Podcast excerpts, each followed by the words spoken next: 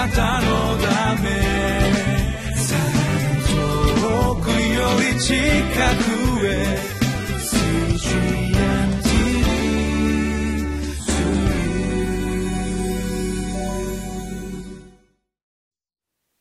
八尾福音教会あけぼのチャペルの伊藤勝利です。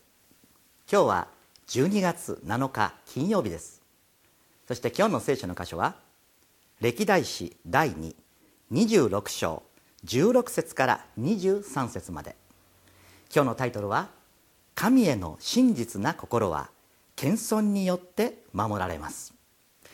今日は昨日に引き続きウジヤが今度はどんどんと失敗の道を歩んでいくその物語から教えられたいとそう思います。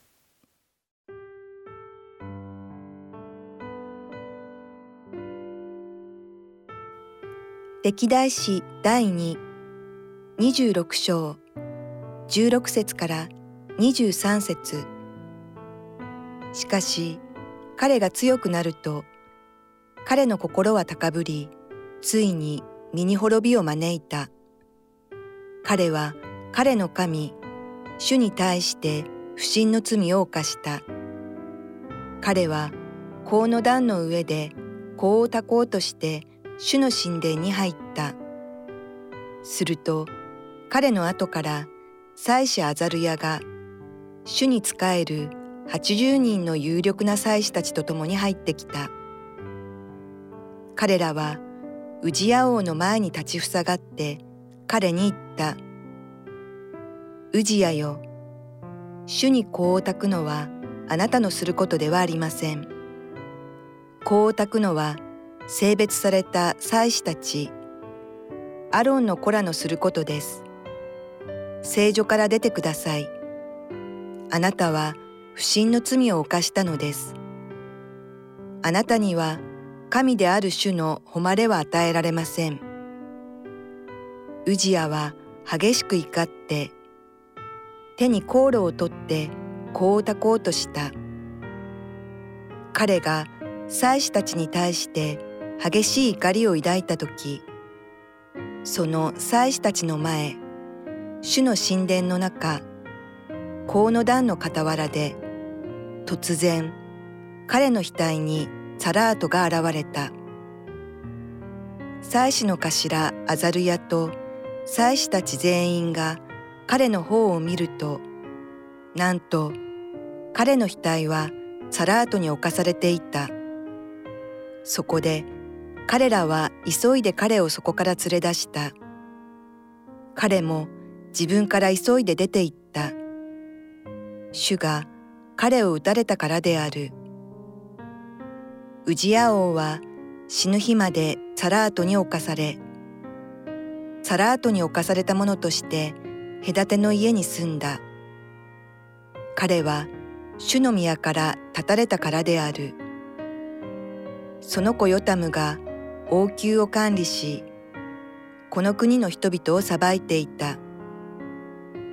ウジヤのその他の業績は最初から最後まで、アモツの子預言者イザヤが書き記した。ウジヤは彼の先祖たちと共に眠った。人々は彼を王たちの墓地の野に先祖たちと共に葬った。彼がサラートに侵されたものだと言われていたからである。彼の子ヨタムが代わって王となった。昨日はアマツヤの子ウジヤという王がユダの王になり、そして主の目にかなうことをその祭司ゼカリヤが生きている間は続けることができたというのを学びました。しかし今日見るウジヤは父アマツヤと同じ道をたどります。聖書をお読みしたいと思います。歴代史だいにのにじゅうろく章じゅうろく節です。しかし彼が強くなると彼の心は高ぶり、ついに身を滅び、身に滅びを招いた。彼は彼の神主に対して不信の罪を犯した。彼は香の壇の上で香を焚こうとして主の神殿に入った。どうして人は強くなると高ぶるんでしょうね。特に男はそうです。なぜならば強くありたいと元来願っているからです。人に負けたくない、勝ちたいという思いは男性は女性よりはるかに強く持っています。ですからこの高ぶりという罪はほぼ男の特権、特権なんて変な言い方ですね、まさに特徴と言ってもいいかもしれないほど、実はこの罠に陥らないようにすることは至難の業です。氏家もやはり父アマツヤの姿を見ていたでしょうに、同じように高ぶってしまったのです。そして主に対して不信の罪を犯します。なんと神殿に入ろうとするのです。この時預言者アザルヤの警告をも無視し、そして祭司たちにだけ許されている項をたこうとします。彼の暴挙、とどまることを知りません。そしてとうとう主に打たれるのです。彼はサラートに侵され、そして死ぬ日まで癒されず、隔ての家に住むことになります。どうしてこうなるんでしょうね。この歴代史を見ましても、また列王記、どちらもこの王が次々と出てくるのですが、どの王も全てではありませんが、本当に多くの王がこの失敗を繰り返し繰り返しするのです。先の先人たちを見てもそこから学ぶことができないなんて弱いんでしょうね。また愚かなんでしょうか。でもイスラエルの王は愚かだ、そしてダメだと一言のように言っているようでは、私たちは聖書から本当に大切なことを学べていないのです。私たちにこそこれは大事な教訓となります。彼はまさに父アマツヤと同じ道を歩みました。自分自身に対する過信です。自分は強くなった、自分はできる、そして祭司にだけ許されている項をたくということさえも私にはできる、とんでもありません。彼の思い上がりははるかに分を超えてしまったのです。そして彼は自分中心主義な考え、これもやはり父アマツヤに同じく見られる姿勢です。そして聞く耳を持たないというのも全く同じですね。そんなことをしてはいけませんと何人にも祭司にも、またあですね、えー、アザルヤにも声をかけられたにもかかわらず、それを聞こうとしないのです。聞く耳を持たなくなると人はもう歯止めが利きません。そしてただ突っ走るのです。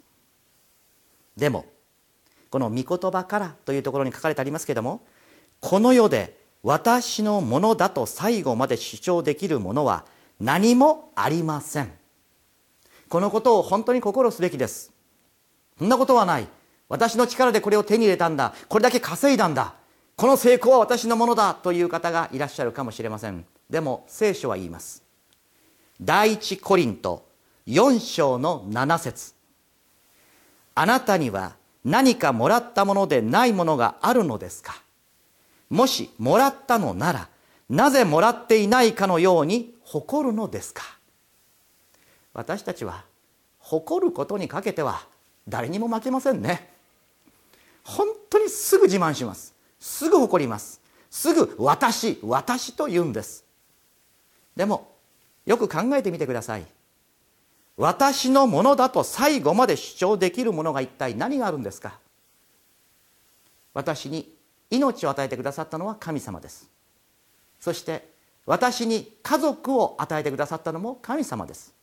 私に健康を与え、私に能力を与え、私に賜物を与え、私に人生をくださったのは神様です。私が手に入れたのはその人生の中でほんのわずかなものです。命をくださったのは神様です。なのにもかかわらず、私のものだと主張するのは全く愚かなことなのです。この黙想エッセイの一番最後に、オク・ハンフム先生の言葉があります。それをお読みしたいと思います。神の御前で自分には良いものは一つもないということを知ってこそ謙遜になれるのです。そうです。いいえ、人の前で自慢できる人はいるでしょう。その成功、そして手に入れたもの、成し遂げたものを自慢できる方はいらっしゃるでしょう。しかしここで奥ハンフム先生が言ってるのは神の御前です。一体誰が神様の前に立った時、私はこれだけのことを成し遂げたと自慢などできるのでしょうか。私たちはいつも神様の前に自分を置くべきです。人の前で誇って何になるんでしょうか。私たちは自分には良いものは一つもない、実は神様の前に私は立った時に何もないんです。人の前にはあの人よりこれが優れていると言えるかもしれません。それは比較の世界です。でも神様の前に立って一体何を言えるんでしょう。良いものは一つもないということを知ってこそ謙遜になれるのです。謙遜とは謙遜ぶることではありません。私にはできませんできませんとただ自己否定することが謙遜ではありません。それは謙遜ぶっているだけでかえって鼻につきます。そしてそれは先ほど昨日も申し上げました謙遜傲慢などという得体の知れないものになってしまうんです。本当の謙遜とは何ですか。知ることです。自分に良いものは一つもない、全部神様のお恵みなんです。この恵みの確かさを知った人こそが本当の謙遜な人となれるのです。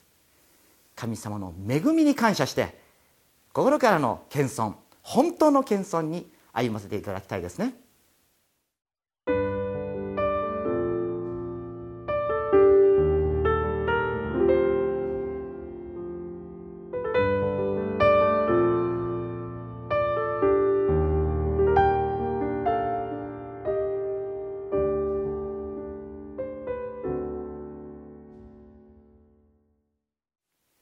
あなたは自分をどう見ていますか。自分を優れていると思いますか。また自分はダメだと思いますか。どちらも間違っています。あなたは神様の前にあって尊い尊い存在です。しかし神様と共にいなければ弱い脆いものです。そんなあなたを神様は永遠の愛で愛してくださるのです。その自分の本当の姿をしっかりと受け止めましょう。お祈りいたします。イエス様、こんな私を愛してくださり、永遠の愛で愛し続けお導きくださることをありがとうございます。これからもよろしくお願いいたします。イエス様のお名前でお祈りします。アーメン。主の祝福を祈ります。あなたのため遠くより近くへ